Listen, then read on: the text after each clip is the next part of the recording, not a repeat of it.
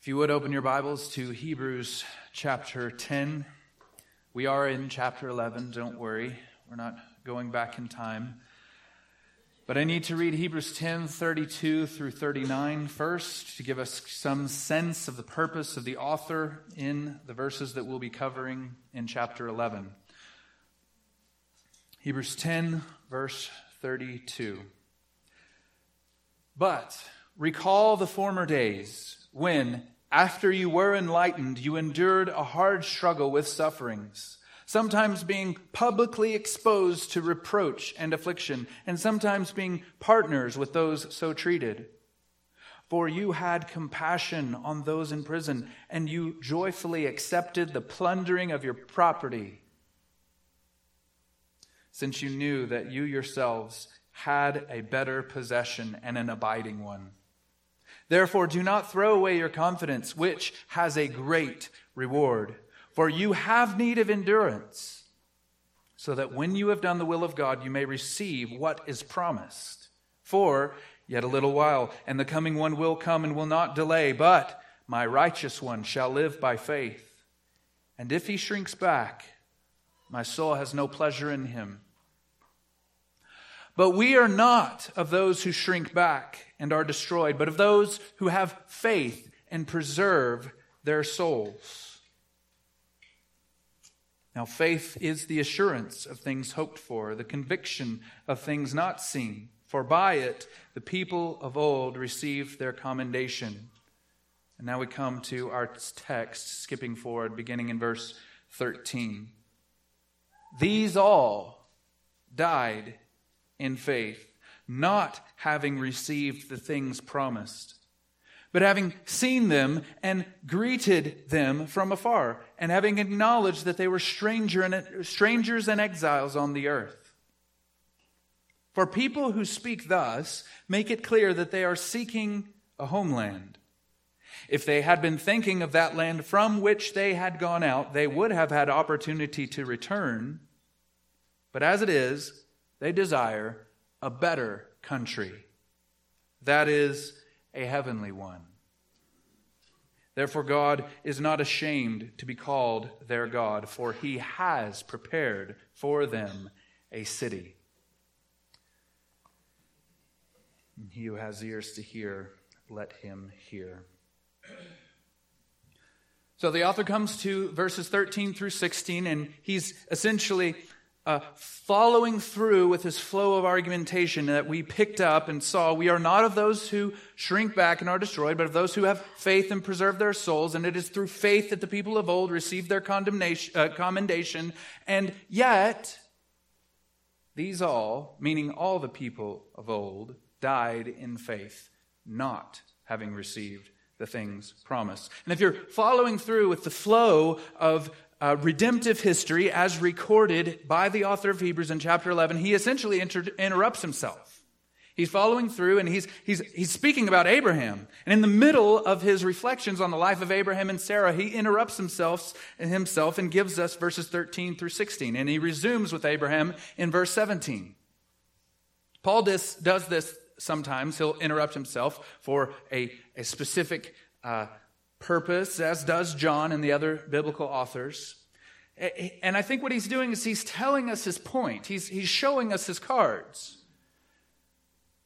It's like a, in your, your favorite show. You know, you know it's an important episode when it begins with narration. Or in the middle of the episode, the narrator steps in to tell you how you ought to think of something. He's, he's showing us his cards. He's telling us his point here with these verses. He's spilling the beans a little bit, if you will, because he knows that we run the risk of getting distracted by each of these individuals that he's talking about. We can, or we run the risk of, losing sight of the forest for the trees with each of these people. And so, right in the middle of his discussion or reflection on the life of Abraham, he interrupts himself and tells us what his point is.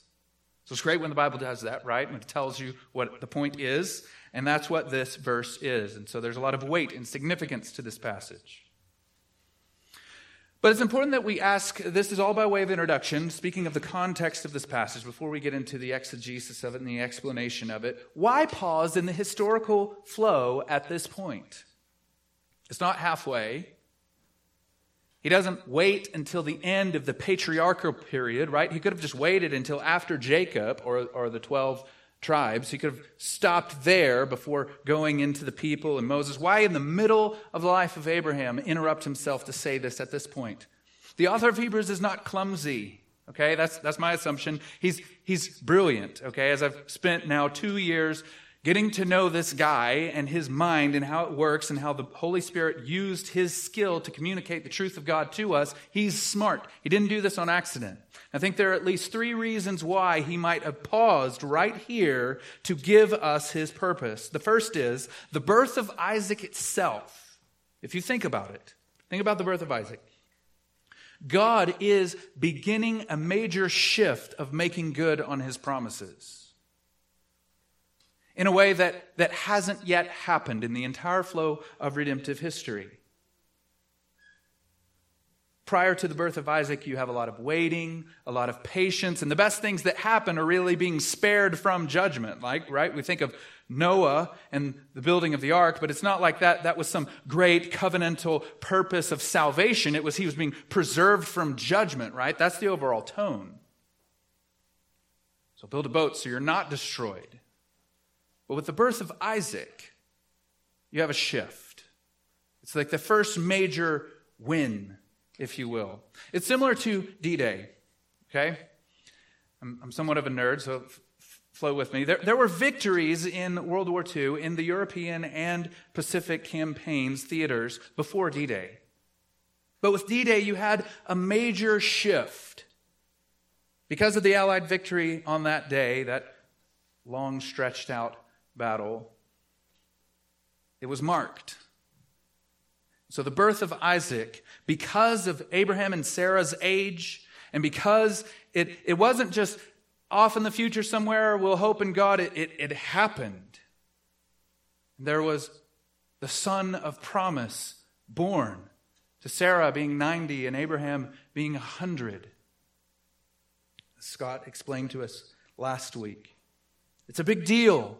So he interrupts right there to summarize the history of the people of God and to show us this is his plan all along. The second reason I think he pauses here is that this is the first mention in the flow of redemptive history in Hebrews 11 of the descendants. If you look back up in verse 12, he says, Therefore, from one man, and him as good as dead, were born descendants, as many as the stars of heaven, and as many as the innumerable grains of sand by the seashore. So, this place is where all of the children of Abraham, which we know from Paul means those who share the faith of Abraham, are mentioned. So, this is where, this is where the whole thing is included. This is the first point where it's no longer just individuals who have faith and the implications for their life, but through Abraham, all the nations of the earth. And then the last reason, I think, is because of what he says next. So that was all for context. Now let's get to the actual words. These all died in faith. I hope you can sense the jarring nature of that statement. If you've been following along with the flow of the text up until this point, this is surprising. This isn't what we would typically say. And the rest of our time, we'll figure out how important it is for us that he says this. It's as if to remind us, as he's reminding his hearers, look, look at these men and women in the past, look at their faith, and look at how they persevered.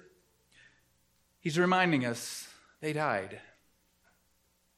We have a tendency to be nostalgic about our heroes. Especially, can you imagine if you were a Jew and how significant in your life the patriarchs would be? These great people, your direct ancestors especially a Jew brought up in a Hellenistic society, right? They're, they're brought, the, the things that make you different are even more special to you if the whole world is not like that. So a Jew living in a Greek culture loves his heritage and, and the, the lineage that exists in the depth of history. And he reminds them, even Abraham, even Abraham, the man of faith, the friend of God, the hero and patriarch of Israel, died. He died. And this statement dying in faith. It carries the sense of in the midst of, or as they were trusting, as they were believing, they died. It's a startling statement. Because if you go back to the first verses of chapter 11, for by it, meaning by faith, the people of old received their commendation. So it, it, sets an expectation that, that it's going to be better for them. It's going to be good for them, right? It's going, to, it's going to end well for those who persevere with faith. And now here they died.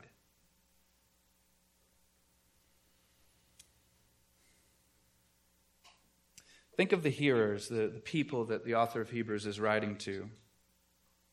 They're wanting to go back. They're, they're tired of being persecuted as Christians. They're wavering in their commitment to Christ. They're being fickle in their commitment to be uh, uh, to openly declare themselves as having allegiance with Christ. It's really tough for them, and they're, they're wondering if they just, should just go back the old way. Maybe it would be better if we joined the lineage of the Jewish heritage again. And he points back, yeah, but Abraham died. And so Abraham's experience as one who had faith in God and yet didn't turn out that well for him in the final analysis because he died, then your experience isn't that much different than his. If you've got to suffer for the sake of the name of Christ and eventually die for his namesake, that's not that much different, is it? Because the legacy of Abraham and those who followed after, every single one of them died. And this is troubling for a few reasons. And I mean, we, we can become so jaded. I, I had the opportunity to uh, preach my grandmother's funeral a few months ago. And my encouragement to the people who were there was to say, look, don't, don't let yourself become so jaded that, that you come to think that this, this is normal, that this is okay. She loved the Lord. She trusted in him. And she died. Something has gone horribly wrong. And further, they died while trusting in God without getting all that was promised. That's the stunning thing.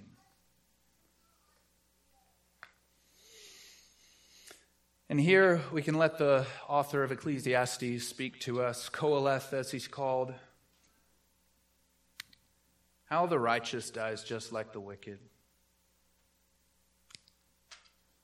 Ecclesiastes 7:15 In my vain life I have seen everything. There is a righteous man who perishes in his righteousness. There is a wicked man who prolongs his life by his evil doing. Does our experience not confirm that very thing? Ecclesiastes 8:14 There is vanity that takes place on earth that there are righteous people to whom it happens according to the deeds of the wicked and there are wicked people to whom it happens according to the deeds of the righteous. I said that this also is vanity. Ecclesiastes 9 2. It is the same for all, since the same event happens to the righteous and the wicked to the good and the evil, to the clean and the unclean, to him who sacrifices and to him who does not sacrifice. As the good one, so is the sinner. And he who swears as he who shuns an oath. And if you have recently read Genesis 4, you know that long sequence of the pronouncement of the fulfillment of God's warning that in the day you eat of the fruit of the tree, you will die. So and so lived this many years, he had this many sons and daughters, and he died. And so and so, he died. And so and so, he died, he died, he died, he died. And it keeps on going and going and going. And we could come to this text and just say, and Abraham lived such and such a number of years, had these sons and daughters, and died. And Moses lived such and such a number of years and had this many sons and daughters, and he died. And David lived such and such a number of years, and he died. And he died, and he died, and he died. These all died in faith. That's the point he's making. He wants it to sting a bit. And what is our response? Here are a few that are often offered. Bad things happen to good people. We live in a fallen world. Well, they lived a good life. I want you to see why these are all totally inadequate those postures, those attitudes. Because what is at issue here mainly is not about our pain or pleasure or blessing, it is about God's righteousness. This is the problem. It's not just, oh, death is really bad, so it'd be nice if that wouldn't happen. Uh, we got to figure something out. The problem is the one who trusts in God, the same event happens to both the wicked and the righteous. It calls into question God's righteousness and God's faithfulness. The man of faith, the man you promised God to give all the blessings, he died just like the rest of us. We read Psalm 22 at the beginning. This is essentially what the opponents of David are saying of him. If you want to turn there, I want you to see this. And it's important because Jesus, not necessarily that he's in a scripture quoting mood, but he says the same thing as the psalmist does My God, my God, why have you forsaken me? From Psalm 22. Look at verses 7 and 8, though. All who see me mock me. They make mouths at me, they wag their heads. He trusts in the Lord. Let him deliver him. Let him rescue him, for he delights in him. It's a taunt, do you see? And that's exactly what the crowds were saying of Jesus. He trusted in the Lord. He says he knows that let, let God rescue him if God really delights in him. If your faith really pleases the Lord, then, then we're facing the same fate.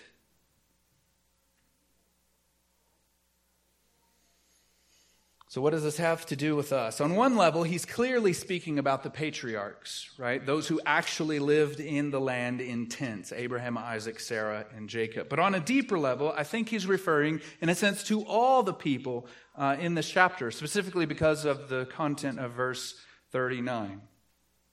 But further, with the mention of the descendants and the fact that the whole chapter is meant to encourage the church specifically the people he's writing to, and through them to us, when he says, all these, or these all, died in faith, it can practically stand for all the people of God. It might be, you could, you could even think of it this way all of the people of God continue to die in faith. Even as Paul says, sheep to be slaughtered, killed all the day long. Either way, the statement does apply to us because, even as the author of Hebrews says, it is appointed unto man to die once, and then comes the judgment. The one who has faith dies in faith. And this is a striking thing to call attention to. And it's a problem from an objective vantage point. The righteous person, even the one who is righteous by faith, the one in whom God's soul delights dies.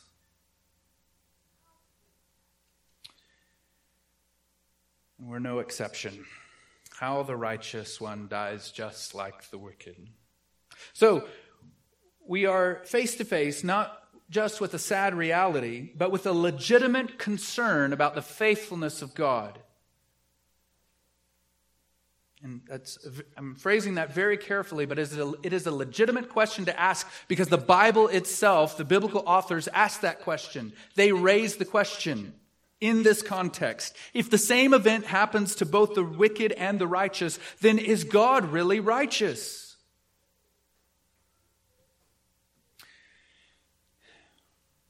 We might expect relief from this, from the implications of this, but then he goes on, not having received the things promised.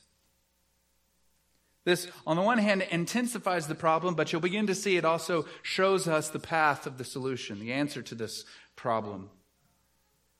The stunning nature of this passage is only intensified What might you expect him to say? If, if you were writing Hebrews, or if you were reading it for the first time, or sitting in the congregation that was going to, in, in the house church where you were going to hear this for the first time, if you heard the beginning of verse 13, all these died in faith, you would probably want to say something like, but they did receive the things promised. Or they died in faith after receiving the things promised. That's obviously not what he says. The logic of this passage is building to something. And there is a cheap way to interpret Hebrews 11. Here's the cheap way to say, Here are great people you admire. They lived in faith. God commended them for their faith, so be like them, live by faith. That's a cheap, surface level way of viewing this passage. These verses, specifically verses 13 through 16 and verse 39, won't let us read it that way. The point is this this is the not cheap way of reading it. They died while they were trusting God without getting everything that was promised. And it's not just like these are some random promises out there. These are the promises that God Himself made.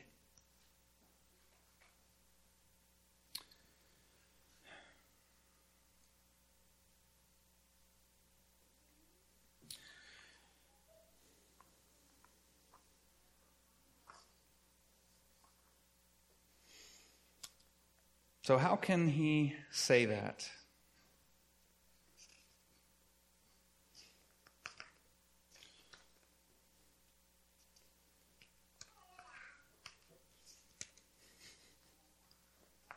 I'm sorry, if you can tell, the printer may have eaten one of my pages of notes.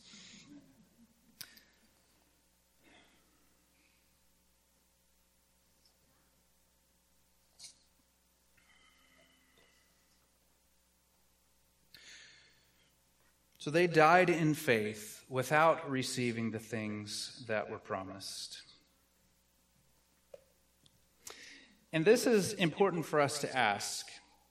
Why is he saying that when he's just given us a description of Isaac? Isaac was born.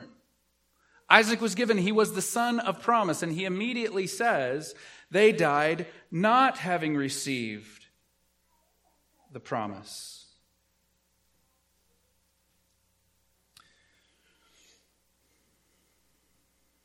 Part of the reason is because they understood the nature of faith in and of itself.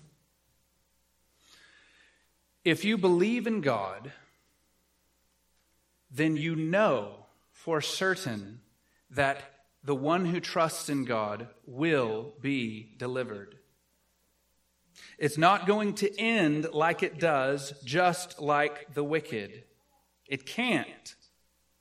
Because God is faithful.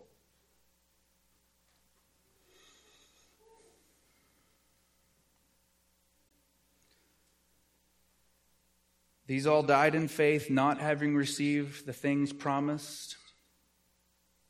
This is another reason why I think he chose the discussion about Abraham as the place to interrupt himself. As Brother Nathan said a few weeks ago, everyone wants to claim Abraham. And here's the point Abraham obviously did not get everything he was promised. When God comes to Abraham, he promises him what? To make of him a new nation, a new people, that he would inherit the land.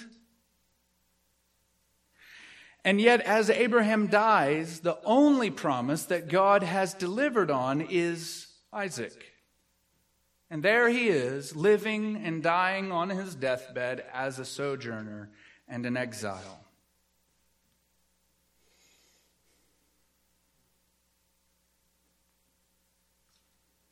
And this is a side note. This is part of the reason why the dis- author's discussion of Melchizedek is so important. There's something greater than Abraham going on here. And here we need to remind ourselves it is God who is making these promises. So it's not just that they died, it's that they died without having received the promises that God Himself made. This is why we need to understand faith is not trite, it is not blind or simple, it is glorious and miraculous. And we shouldn't bludgeon those who struggle with faith. It's easy to say that uh, people should get it together or stop being so depressed. Can't you just have faith in God? But we need to understand that in the face of the data, without rock solid understanding of God and how He works, faith is impossible to maintain because the wicked die and the righteous die. Faith, while not blind, is very hard. And here's where it makes these men and women truly outstanding. This, this is the point. This is from a commentary I was reading to help me with this. He says, Yet these early exemplars of faith did not allow even the event of death to call into question the validity of the promise. Even as they're staring down the barrel of death itself, God has made these promises, and they say, God will deliver. God will make right on his promises. He will make good on his promises. He will not let it go without him being seen as faithful. But having seen them, he continues, but having seen them and greeted them from afar, and having acknowledged that they were strangers and exiles on the earth. Here we get more of a shift from the problem or the complaint or the case that might be leveled against God's faithfulness to the answer. There's a little bit of a problem here because we can't go back to a place in the Old Testament with all of these people in mind and see where they saw and greeted these things from afar. They don't speak explicitly that way in most cases. We can see it in the case of a few, like Moses, Abraham, and David specifically. But the point being made here is, is a conclusion on the basis of the nature of faith in and of itself. When the author says, without faith, it is impossible to please him, for whoever would draw near to God must believe that he exists and that he rewards those who seek him. That's the point. If you trust in God, you can almost set aside the content of any of the promises that God made to all these different people in Hebrews 11. Just set it aside. They had trust in God. They believed in God. They had faith in Him. And the, the, the posture of that conviction is that God will reward me. It doesn't matter what promises he may or may not have made. Like in the case of Abel, and I think this is one of the reasons he starts with Abel, there's no covenant given to Abel, but he trusted in God. And so he believes that he will, in fact, be rewarded for his faith. The promise of God to the one who has faith doesn't matter what covenant you might be under or what period of redemptive history you exist in, is this Seek me, and you will find me. Even as David himself says in Psalm 27 One thing I have asked of the Lord, that I will seek after, that I may dwell in the house of the Lord all my days, gaze upon the beauty of the Lord and to inquire in his temple. And the banner that is hung in our entryway is Psalm 34 8. Oh, taste and see that the Lord is good. Blessed is the man who takes refuge in him. So, for the one who has faith, every spiritual blessing is yours in Christ now, but not fully, not yet. And it's good news, right? It's a good thing to hear that this isn't yet it, okay? This year has underscored that for us quite a bit. That this isn't it. We look for something better. So we have, it is all ours. It is really ours in Christ, but not fully, not yet. They are as good as yours, though, because you see them with the eyes of faith and know that they will be all yours, because Christ is yours and you are his. But since this is the case, and because our hope is from afar, think of that. He, they saw them and greeted them from afar. They, they believed that God would make good on his promises, even though he had not yet fulfilled all his promises. So on their dying bed, they are looking from afar, greeting the things that God had promised to them, yet not receiving them. And that's exactly the position that we're in. And therefore, we are not home. In the case of the fathers, we do have places where they talk about the fact that they're sojourners. They acknowledged or confessed. The word, the word is almost the same as a confession. They confessed that they were strangers and exiles. And Abraham says in Genesis 23 4, I am a sojourner and a foreigner among you. And it's the same with others of the patriarchs in different ways. But the author is making a broader point about the posture of faith for all of these men and women. Like David, they understood themselves to be sojourners or exiles. Think of Simeon. I love this story. I throw it in all the time, but Simeon in the temple He's there, they have the land, they have the city, the temple is beautiful, and yet he still needs to see the salvation of the Lord. And he's almost insistent God, you can't let me die until I see your salvation. And because this is how the author is encouraging his hearers, the Christian community, then it also applies to us today even though we're not Jews, and many of us probably have no desire to permanently live in Israel, right? They were not made perfect. This is verse 39. They were not made perfect apart from us, but we ourselves have not yet come into this city. Not yet. We are strangers. We are exiles. We are sojourners. This is a pattern that's been going for a long time. Abraham himself living in the land of promise as an exile. David, before he uh, comes into his kingdom, he's anointed king, and for a long period of time, he's just going around as a brigand in his own country, even though he's been anointed king. And Jesus himself, when he walks into the temple or into the city, what should have been a real triumphal entry, his people welcoming him and embracing him as their Messiah king, they reject him and he dies outside the city.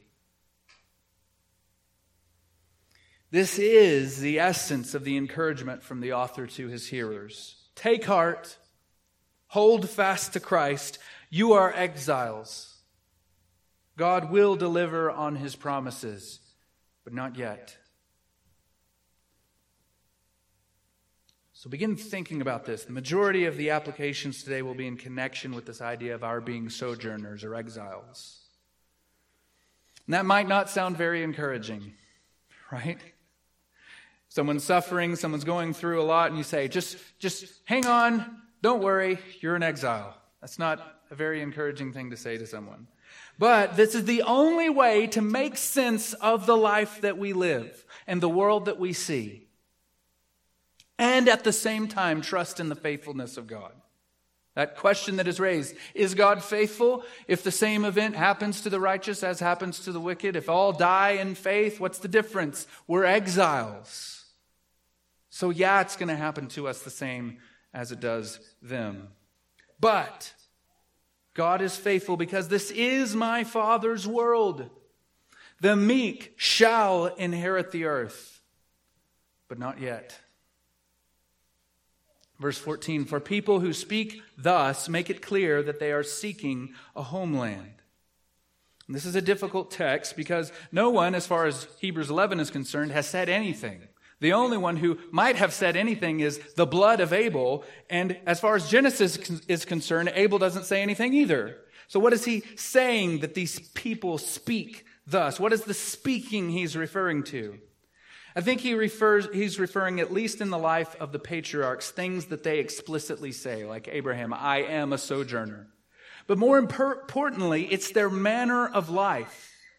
If you look closely at the life of the people that he's speaking about, their life testifies that they understand themselves to be exiles.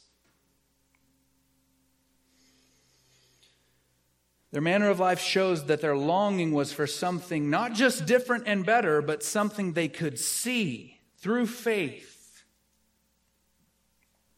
Their hope was not in the promises that were fulfilled in their lifetime. Let me say that again. Their hope was not in the fulfillment of the promises that were given and fulfilled in their lifetime.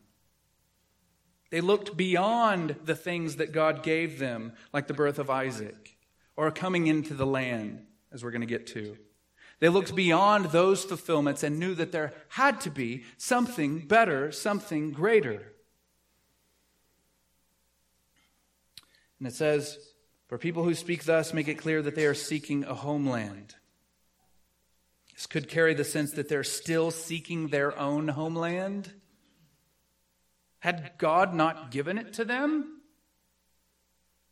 Was Canaan not good enough?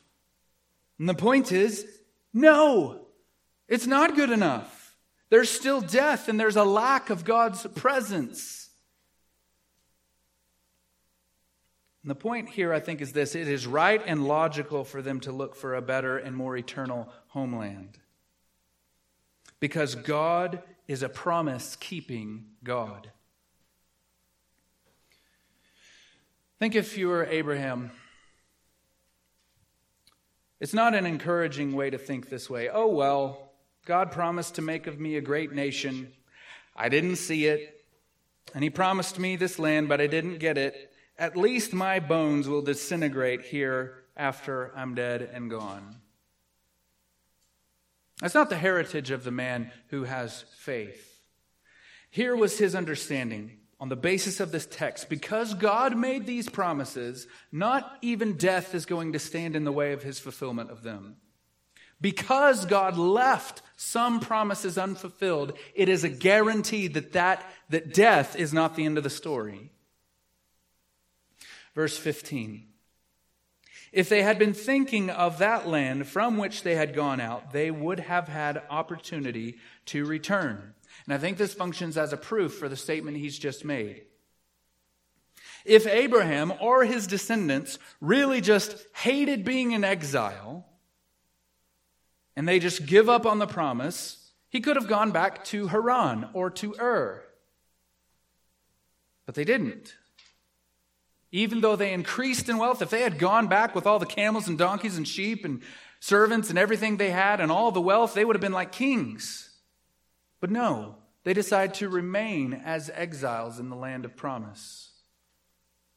And at one point, even Jacob himself does go back. He marries Rachel and Leah, and then he comes back to live in exile. Instead of being a lord or a king or having all that influence, he chooses to go back and live in exile. Because of their willingness and happiness to live as exiles, that becomes the most long standing proof of their trust in God. This has immediate implications for us. I'll save those for the end. But begin to think in these terms hope that is real and trust in, and trust in God to fulfill his promises creates contentment, even an insistence on living as a sojourner or an exile. Our manner of life then can become our most powerful declaration of trust in God and confession of his faithfulness. Does your life reflect that? Again, too much application to get into here. We'll see that at the end. Verse 16. But as it is, they desire a better country, that is, a heavenly one. Therefore, God is not ashamed to be called their God, for he has prepared for them a city. They desire a better country. What you have here is a kind of holy dissatisfaction. The best way I can think of uh, to, to put this is that they're content to be discontented. Does that make sense? Why would they need to desire a better country? Were they being just picky? as we said before, death, the lack of the presence of God. May, maybe they were even reflecting on the oral tradition of the creation that was handed down, and they knew the story of God's creation and presence with our first parents in the garden, and they knew that God's purposes in redemption had to be more than Palestine. And so they sought and desired a better country. And as if to make sure we avoid that pitfall and a few others, he says immediately, that is a heavenly one. They didn't just want the promised land to be really, really theirs. That's not what they're wanting. And this underscores the problem of the Pharisees' delusion. They just really wanted their land back. But the patriarchs show that they seek a better country, a heavenly one. This is stunning because he says that at least the patriarchs, at least Abraham, Isaac, and Jacob, by extension, I think probably all of them, that they knew that they should seek a country not the promised land. That's amazing. You can pick the best time. We mentioned David before, so I'll pick him. I think the, the height of David's reign is the best of times, in a sense for the people of Israel. You've got a king after God's own heart. You have uh, the land. The Philistines are being pushed back. You have peace and security. But in another sense, it was the worst of times. When we read that passage again, one thing have I have asked of the Lord that I will seek after, that I may dwell in the house of the Lord all the days of my life, to gaze upon the beauty of the Lord and to inquire in his temple. It was somewhat the worst of times because kings couldn't go into the Holy of Holies, prohibited by law. He'd be struck dead if he looked behind the veil.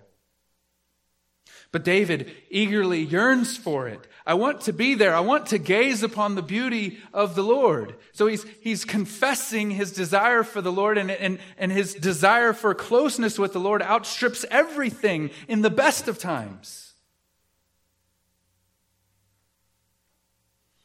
And he says, the temple? The temple wasn't built until Solomon's day. So he has this understanding that there, there's this temple, even according to the pattern that was shown Moses. Moses was shown a copy of the heavenly realities. David understands, I want to go there. I want to be there that I can be with the Lord and, and gaze upon his beauty. It's not here. It's not in the tabernacle or whatever temple my son is going to build. It's not the land. It's there. It's the heavenly country that we've been promised.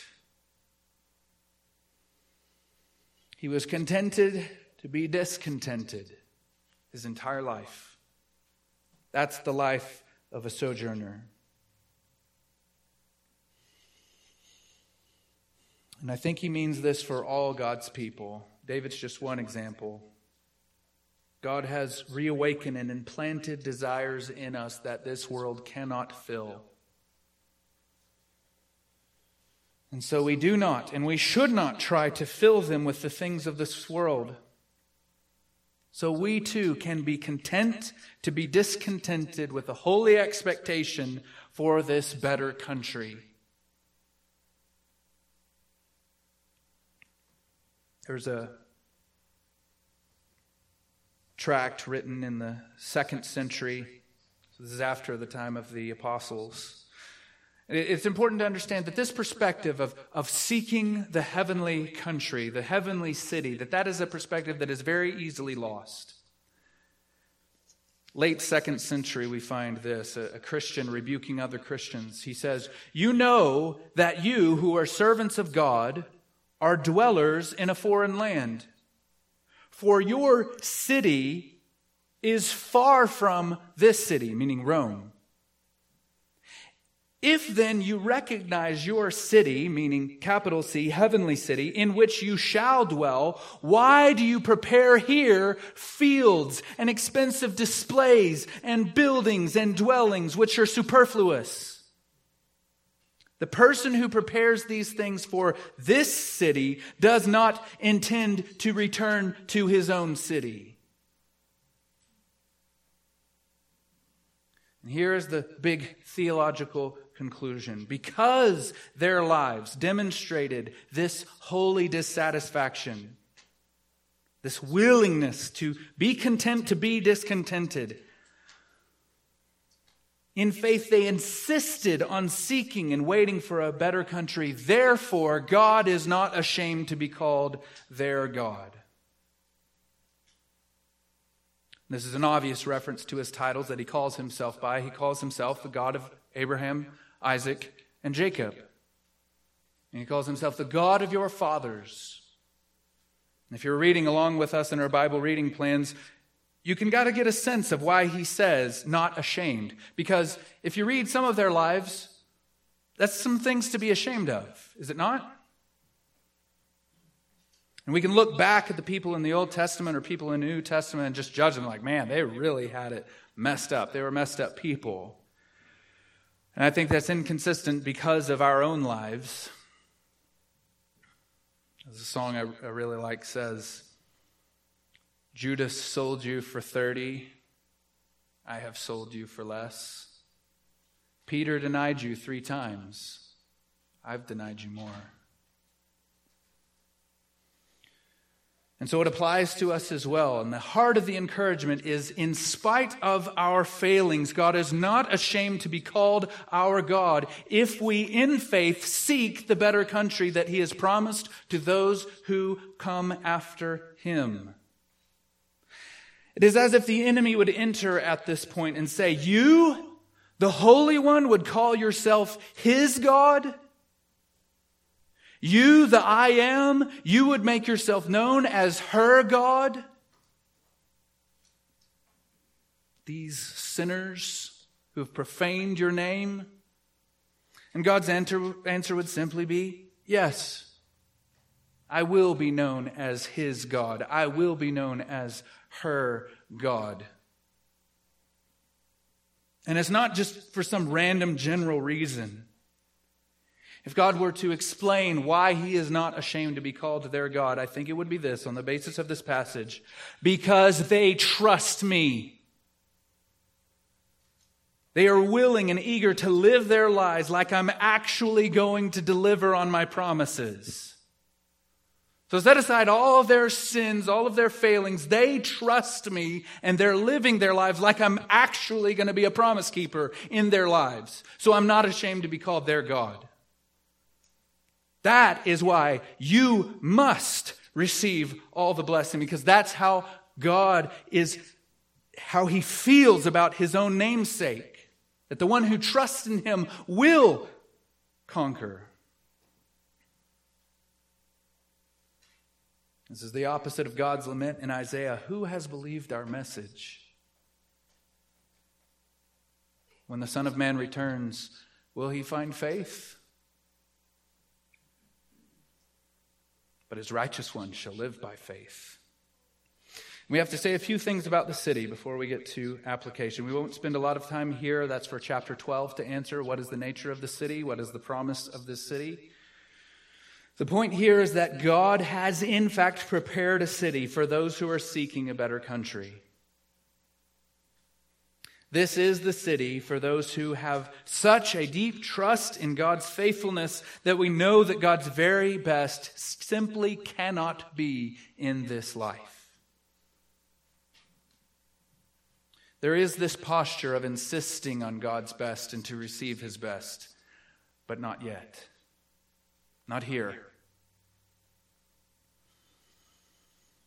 Paul, the apostle, labors for the reward. It is not unchristian to seek the reward and to be dissatisfied and not only insist on, but expect God's best to be given to you.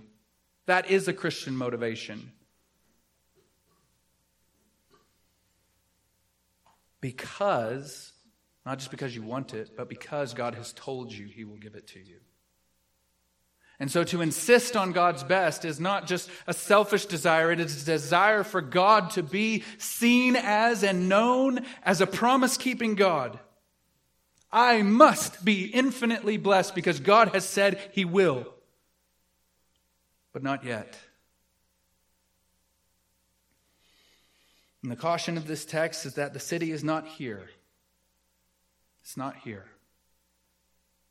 We have the promise, and having faith in God to fulfill his promise is secure and sure as having it already. But that's not yet. All this is true, and for now, though, we wait as exiles, as sojourners, as strangers and aliens. So, how does this immediately apply to our life? I'll give this to you in the form of a few questions. Is your manner of life proof that you trust in God to keep his promises? That's what's at issue here. That is what he is underscoring for his hearers. Their manner of life is proof, even as they're not receiving all the promises, that they believe beyond death that God is going to keep his promises. And so they're content to live as exiles. To ask it another way, are you content and committed to living a life as an exile? Or have you returned? to Haran and Ur? Or do you wish that life, the life of following Christ was not so costly? And here's maybe a test for you, very practical ground level test. Do our decisions in the financial spectrum reflect a life of an exile? Does our spending and saving and investing reflect more of a here and now perspective or the life of an exile? Question two What city are you more concerned about? The heavenly one or the earthly one? Or what homeland is more important to you? The heavenly one or the earthly one? What country is more important to you, the heavenly one or the earthly one? And don't answer these questions, only you can see into your heart and know the answer to these. But don't answer these questions with a Sunday school answer or what you hope is right about yourself. The claim here is that if the heavenly city, the heavenly country, the heavenly homeland is more important to you, than the earthly one, or if it is the only one that is important to you, then you will begin to live your life as an exile, because here is not home.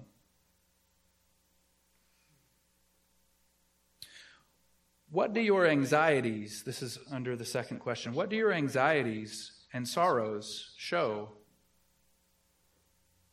Which homeland is more important to you based on the things that you're anxious about?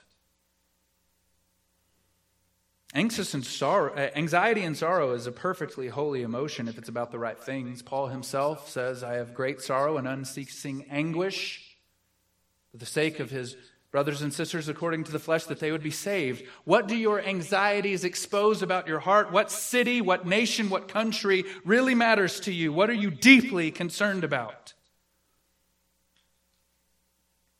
What do our timelines and posts show in this matter what country really matters to us. Question three In what way, let me ask it another way. What, what does it say about our hope with the way we have responded to the pandemic? Is the way we have responded to the pandemic proof positive that we are strangers and exiles?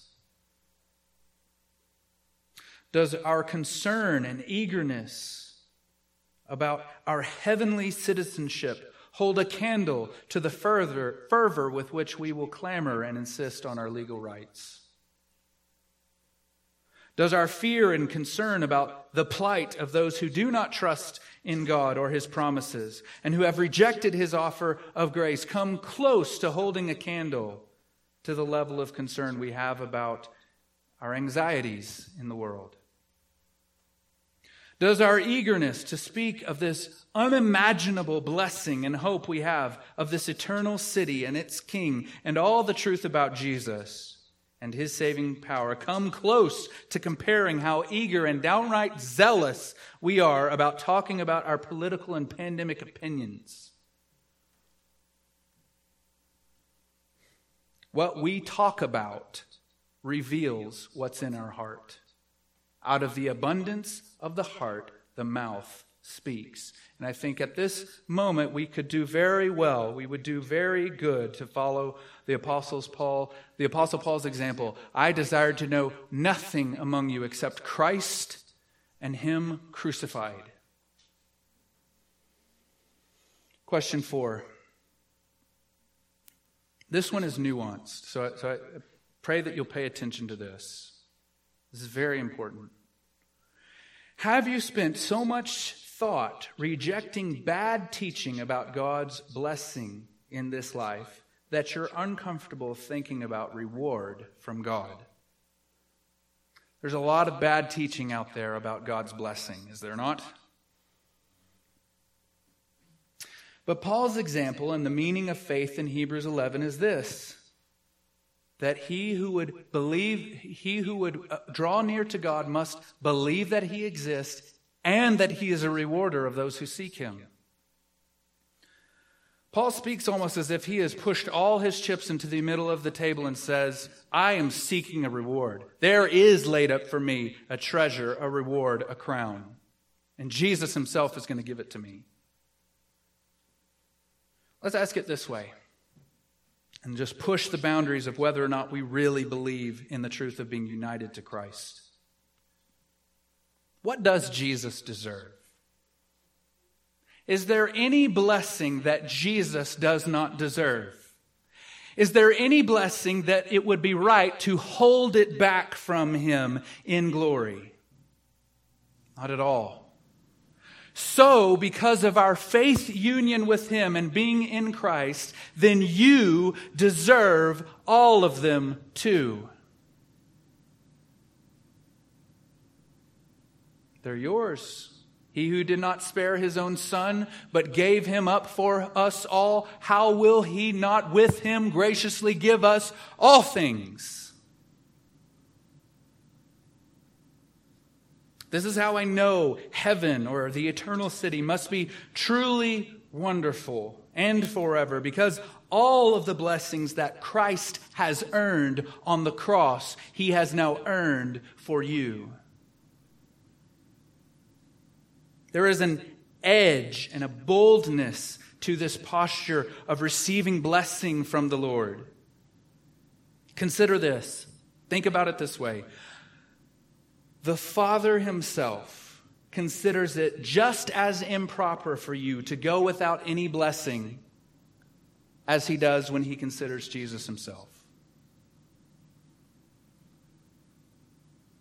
That that his posture to you is that you deserve everything Christ deserves. That's the implication of our faith union with him. If you're in Christ, it's yours. The reason we struggle, I think, to live with this confidence and why that is sadly not put forward as the, as the rebuke of the prosperity gospel preaching is that it takes more faith than even they could possibly comprehend to believe that.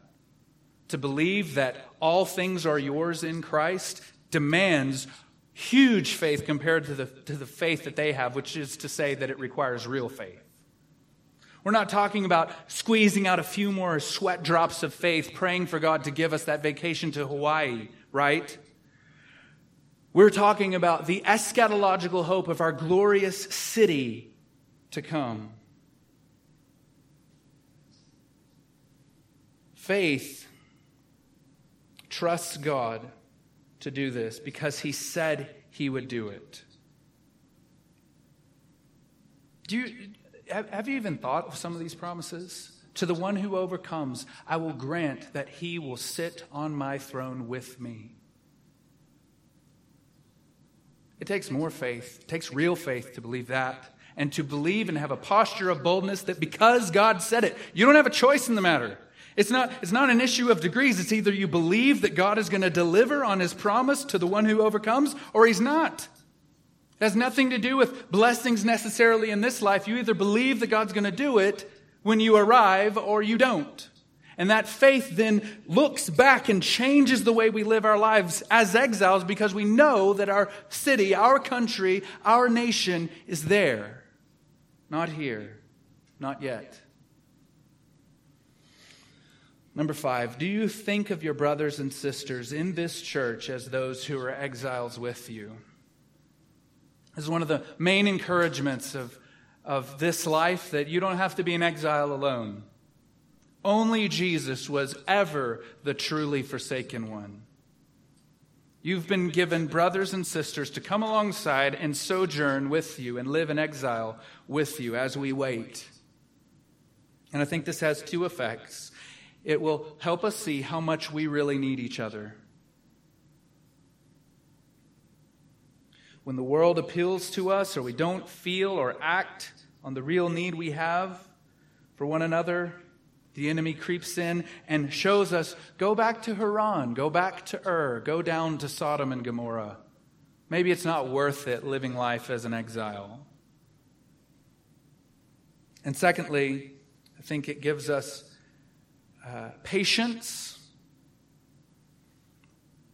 towards one another. Do your expectations for what church ought to be how good and how nice things are, reflect in understanding that we're exiles, that this isn't it. Things should be done well, and we should be good stewards. But it makes me sick to my stomach how much we equate God's blessing with a good building or good programs. Skill is important, but skill will always be second or third chair to a heart that yearns for God and a heart that trusts Him. And lastly, is this the life you want? For the believer, are you content to live a life of discontentment, not receiving all the promises, knowing that they're all afterward? Is that okay for you? That's the cost of discipleship. It's not necessarily that you're going to have to give everything up. You might. But you might live this life and have, have a decent existence. The point is, you're not going to get the fullness here. Christianity comes with a label, not yet. Is that okay with you? Or are you going to redefine Christianity so that the blessing is here and now? All of it. There are tons of blessings here and now, but not the best ones. Are you content to live as a sojourner and really understand and feel the significance of the weight of what the author is going to say in chapter 12? Here we have no lasting city.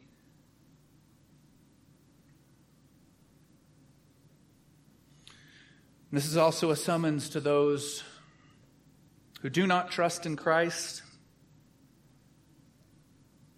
Regardless of if you believe in God or you don't, you look at the world and everyone knows there's a problem. Something has gone horribly wrong. And we all have different answers about what has really gone wrong. And we all have different answers about how to fix it. And Jesus says, I'm going to fix it, and you can trust me. I'm going to fix it, but not yet. So the invitation to follow Christ isn't some mystical thing of believing certain truths and then you, you get some glow and then you're, you're considered holy or more pure in some special kind of category, not Gnosticism, okay? It is your trusting in His Word that He will make good on His promises. And even in the face of death, as it approaches you, as you see its day drawing near, you say, I trust in Him. That's the invitation to come to Christ, is, is not necessarily to sign a card or, or raise your hand or anything like that, but today, trust in Him fully, without any reservation. Let's pray. Father, great is thy faithfulness.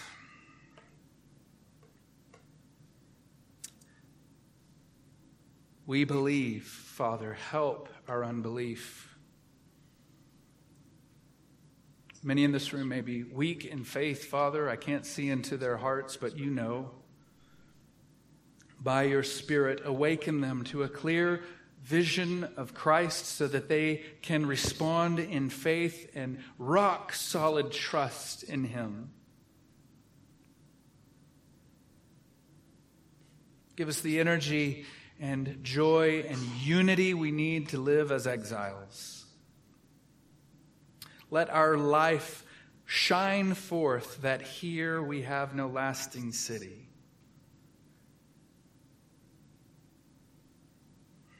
May we be salt and light in the earth, but not of the earth. And I pray these things for your glory in the person of your Son, Jesus. Amen.